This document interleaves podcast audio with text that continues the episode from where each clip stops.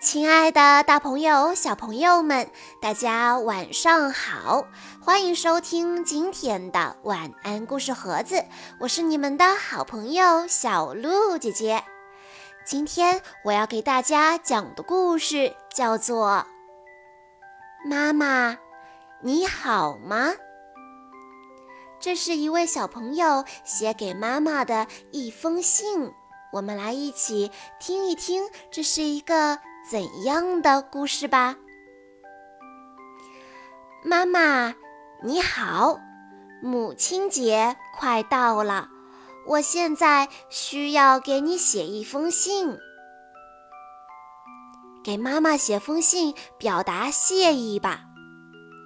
老师他很得意，他想出了这个主意，我只好努力的写。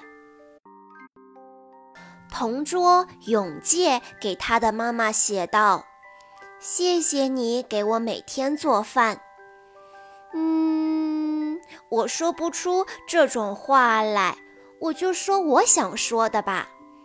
第一个要说的就是你的口头禅，不管说什么，你最后总是会加上“明白了没有？”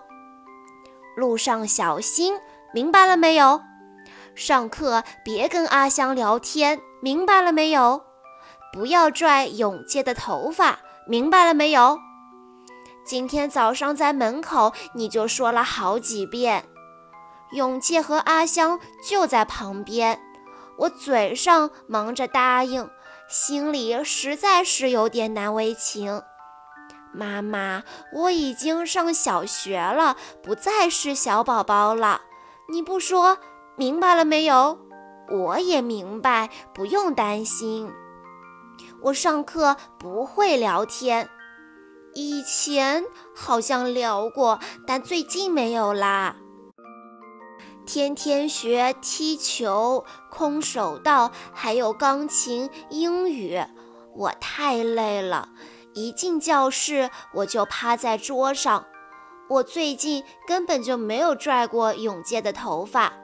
一个星期前，我闹着玩儿拉了一下，谁知过了两天，他突然就剃了头发。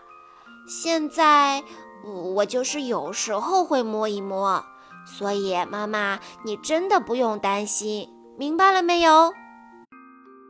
第二个想说的，不要整天说我的房间像猪圈，不经我的同意，请别打扫我的房间。我不是猪，是人。你喜欢房间整整齐齐，可我喜欢乱七八糟。我习惯了。要是房间里太干净、太整齐了，我会有点不自在的。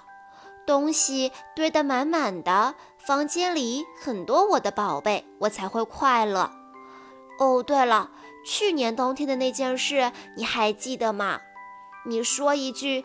简直是垃圾堆，就把我的宝贝通通扔掉了，真气人！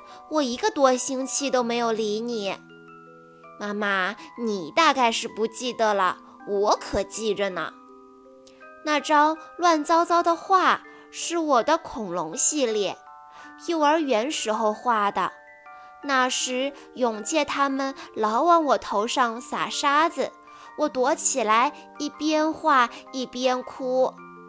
在我的画里面，我可厉害了，嗷呜，嘴里就能喷发出火焰呢。那块蓝色的石头是阿香送给我的。我一年级的时候爱哭鼻子，那天被阿香欺负，我哭了一整天，真能哭啊！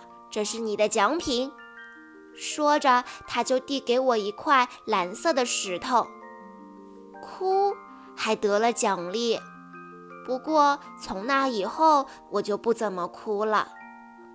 那双破破烂烂的运动鞋是去年运动会时穿的，五十米赛跑我第一次赢了永杰，我恨不得每次跑步都穿着那双运动鞋。可惜后来穿不下了，我的脚长大了。还有那个长颈鹿玩具是圣诞老人送的礼物。那时我是个小宝宝，爸爸也还在家呢。我整天咬呀啃呀，他的脖子都快被我咬断了，还发了霉。难道你不知道我特别特别喜欢它吗？发霉了可以洗一洗，发霉了的年糕消掉了霉，我们不也吃了吗？干嘛要扔掉嘛？太过分了。还有那个满是虫眼的橡子，是我最最最不想扔掉的。二年级的时候，那个很厉害的班主任，你记得吧？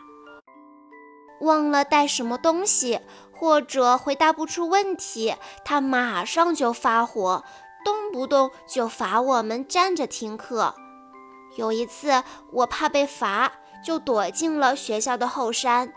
那天你过来找我，连班都不上了。我以为你肯定会骂我，没想到你没有生气，一边说着“晚霞很漂亮啊”，一边和我一起捡橡子，就是那一次捡的橡子呀。还有回家的路上，你买了根冰棍儿，我们俩你一口我一口，轮流吃。那根小棍我也一直好好留着呢，可是这些一下子全被你扔了，说也没用，已经找不回来了。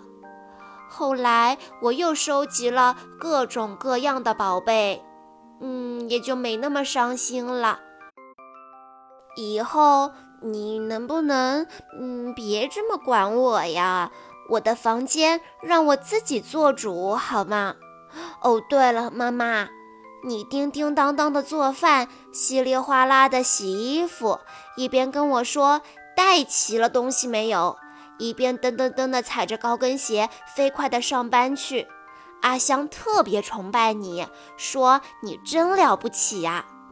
不过你也别太着急了，穿着高跟鞋摔跤那可不得了。嗯，不好意思，零花钱快花光了，我现在是个穷光蛋。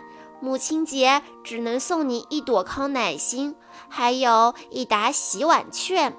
洗碗券一天只能用一张哦。嘿嘿。妈妈你好吗？是一个关于孩子成长心理的故事。妈妈无论说什么都要加一句。明白了没有？但是故事中的小主人公觉得自己已经是小学生了。我早就明白，妈妈不用担心。妈妈还说，男孩的房间是猪圈，把他好多的宝贝都随便扔掉了。可是那些小东西都有着非常重要的意义呀。被啃得破破烂烂的长颈鹿，跟妈妈一起捡的满是虫眼的橡子，最后没有钱的小男孩送给了妈妈一份小小的礼物。于是，小主人公给妈妈写了这样的一封信：“妈妈能理解吗？”小朋友们，你们有没有给自己的爸爸妈妈写过信呀？如果有时候你会觉得爸爸妈妈好像不太理解你心里的想法，那你也可以试一试用写信或者画画的方式告诉爸爸妈妈，这样的沟通方式没准会有特别好的效果呢。而且我也相信爸爸妈妈都是愿意听你们诉说心里的想法的。好啦，今天的故事到这里就结束了，感谢大家的收听。更多好听的故事，欢迎大家关注微信公众账号“晚安故事盒子”。我们下一期再见喽！